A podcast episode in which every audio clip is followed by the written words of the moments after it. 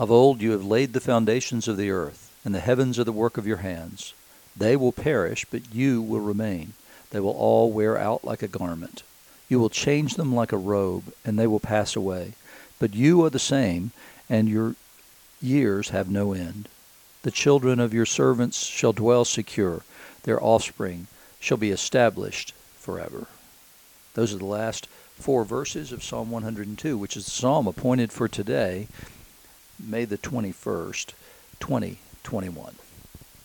You're listening to Faith Seeking Understanding, and I am your host, John Green. Thank you for being with me today. We're continuing in our uh, daily lessons study, and today we have, as I said, Psalm 102, Jeremiah 31, 27 to 34, the first 20 verses of Ephesians 5, and then Matthew's Gospel, continuing in that passage that we had yesterday Matthew 9, 9 to 17.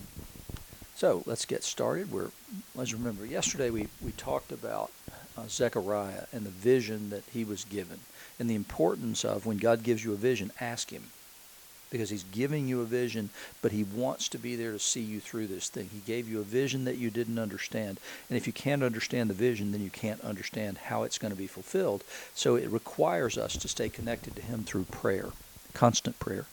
And everything we do should be done because he told us to do it in order to get from point A to point B because he said yesterday no not by strength or might by, but by my spirit and so everything that's going to be done by His Spirit probably is going to have a unique way of accomplishing something. It'll be something that, that, that you would never have thought of in your own mind. And so it then it, it reminded the prophet the the presence of the two olive trees connected to the lamp meant that there was a steady, constant flow of uh, oil to those lamps, but only to the extent that they stayed connected to the lamps. So we've got to remember those things, that lesson as we go forward. And there are ways of staying connected to Him. There's prayer, but there's also life, right?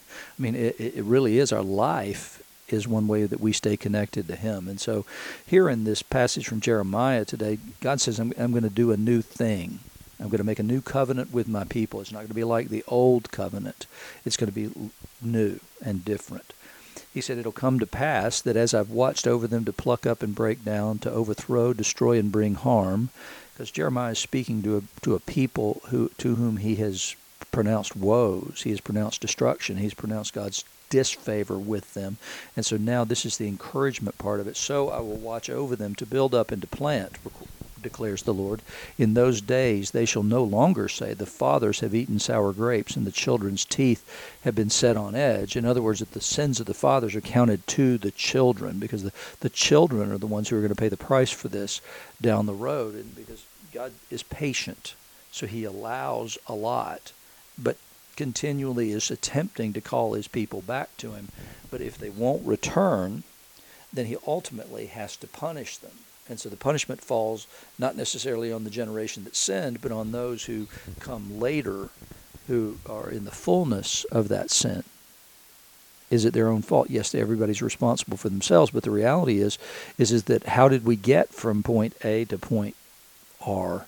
And that is there were little small compromises all along the way. And now the children, grandchildren, great grandchildren, whatever, don't know the truth any longer because they're so far from it.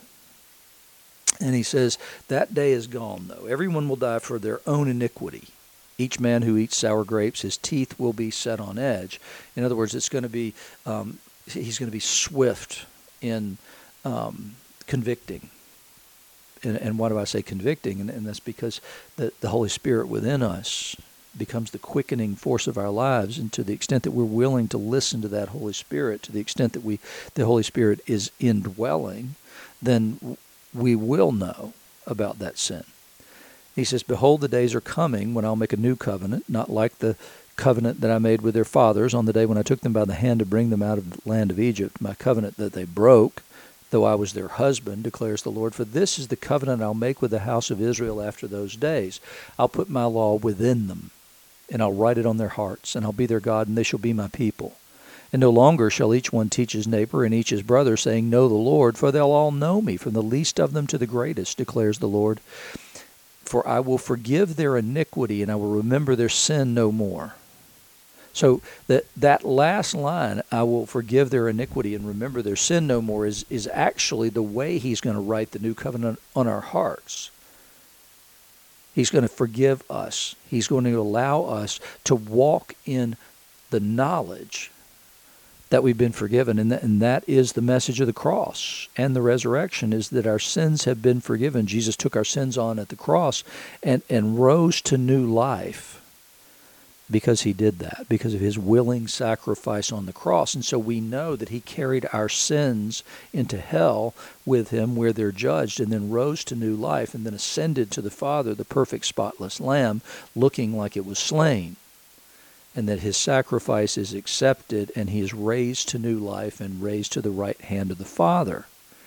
And so we know that we walk in forgiveness. We walk in light of that knowledge and then the outpouring of the Holy Spirit on Pentecost and the outpouring of the Holy Spirit in our lives bears witness to that, and that's the way that He's written the covenant on our hearts and He's written the law on our hearts. It's no longer an external thing as was given to Moses. No, it's an internal thing. We have the Holy Spirit to guide us in all things, but we can't it on autopilot and expect to be led by the Holy Spirit. No, Jesus didn't put it on autopilot. We see time and time again where he does this thing of getting away into a remote place or a lonely place by himself so that he can pray. Well, if Jesus needed that, how much more do we need that? And the thing that Jesus also constantly did was he was constantly speaking of the Father. He was constantly speaking of the truth and, and giving glory to the Father in all that he did. He had one aim in life, and that was to give glory to the Father. And so every single thing he did all day, every day, was with one intention in mind, and that was to give glory to the Father. And you can't do that accidentally, and you can't do that on autopilot. It's necessary for us through prayer and the study of the Word and worship and fellowship to do that. To the extent that we neglect the fellowship or we don't seek the fellowship, to the extent that we're not in the Word, to the extent that we're not firm in prayer, and to the extent we're not worshiping regularly, we're not going to be the people we're intended to be, and we're not going to get all the benefits of that. And the benefits include joy. Let's just start with that. I mean, joy is the first benefit, I believe, in, in walking with Him. We have a joyous life because we have the presence of God with us. And then the other thing is we have wisdom that others can't attain because we've been walking with Him and we've been partaking of that wisdom in that fellowship with Him. And that's the, the point that Jesus always made. And here in this Matthew lesson, what we see is, is that he calls Matthew the tax collector. And we just dealt with this a couple of weeks ago. And so he, he calls Matthew to him. And the first thing Matthew does is that he provides a feast at his house and he invites all his friends. Well, he's an outcast from Jewish society, so who does he invite? Tax collectors.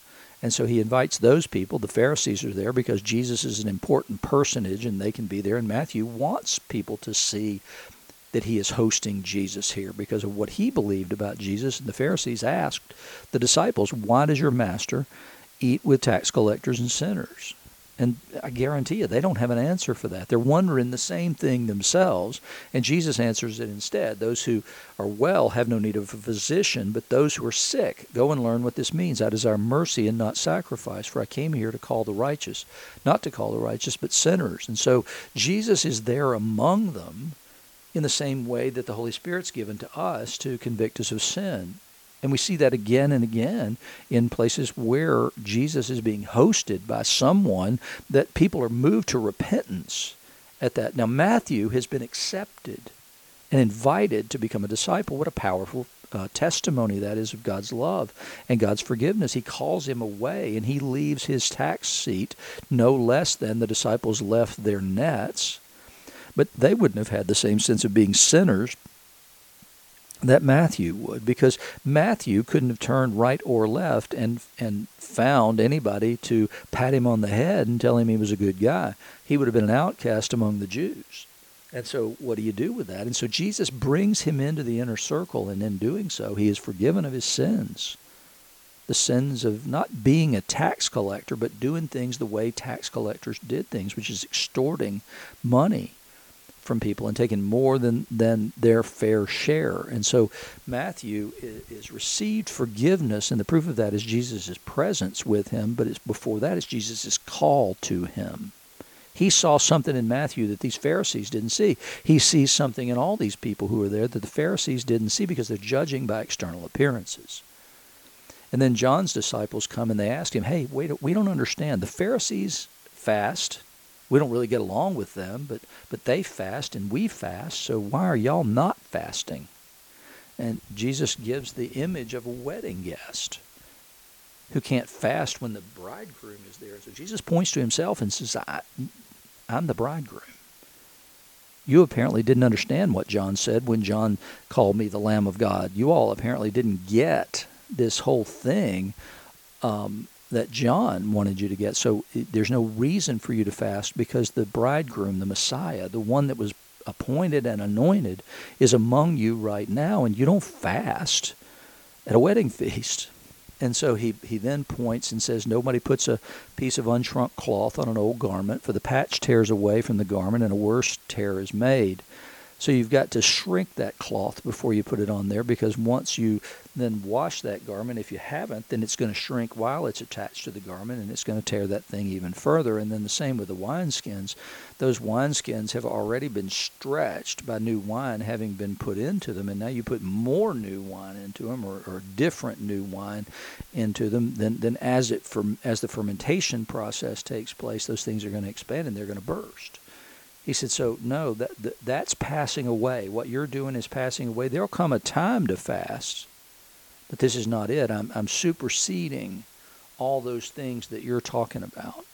The reasons for fasting and all that have been superseded in, in me and it's a powerful statement and it's a it's a statement that everybody should have understood right from the beginning what Jesus was saying and the claim that he was making as he said those things.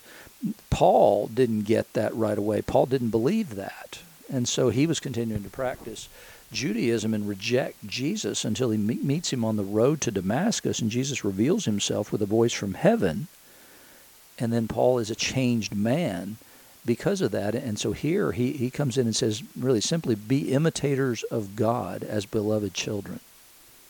So it's not just to be imitators of God, but, but you're doing it from the position of being beloved children of God. And so you want to be like the one that you worship. And that's the thing. We ascribe worship to him because we recognize him as superior to everything else on the earth. We can be people who imitate other people, and we certainly do that all the time, whether it's in mannerisms or it's in, in the way we speak, it's the way we express ourselves. All of those things tend to have been, at least at some level, derived from our experiences of, of other people. And so we, we can take on and adapt some of their mannerisms. And, and I, I, see that all the time. I can see it in my son and my wife, for instance. There's certain things that our older son Pelham will say and do that I hear in his mother. And I, and I can't even remember because he's 30 years old. I can't remember which came first, the chicken or the egg, and those things. But I can see it in myself in certain things that I do as well.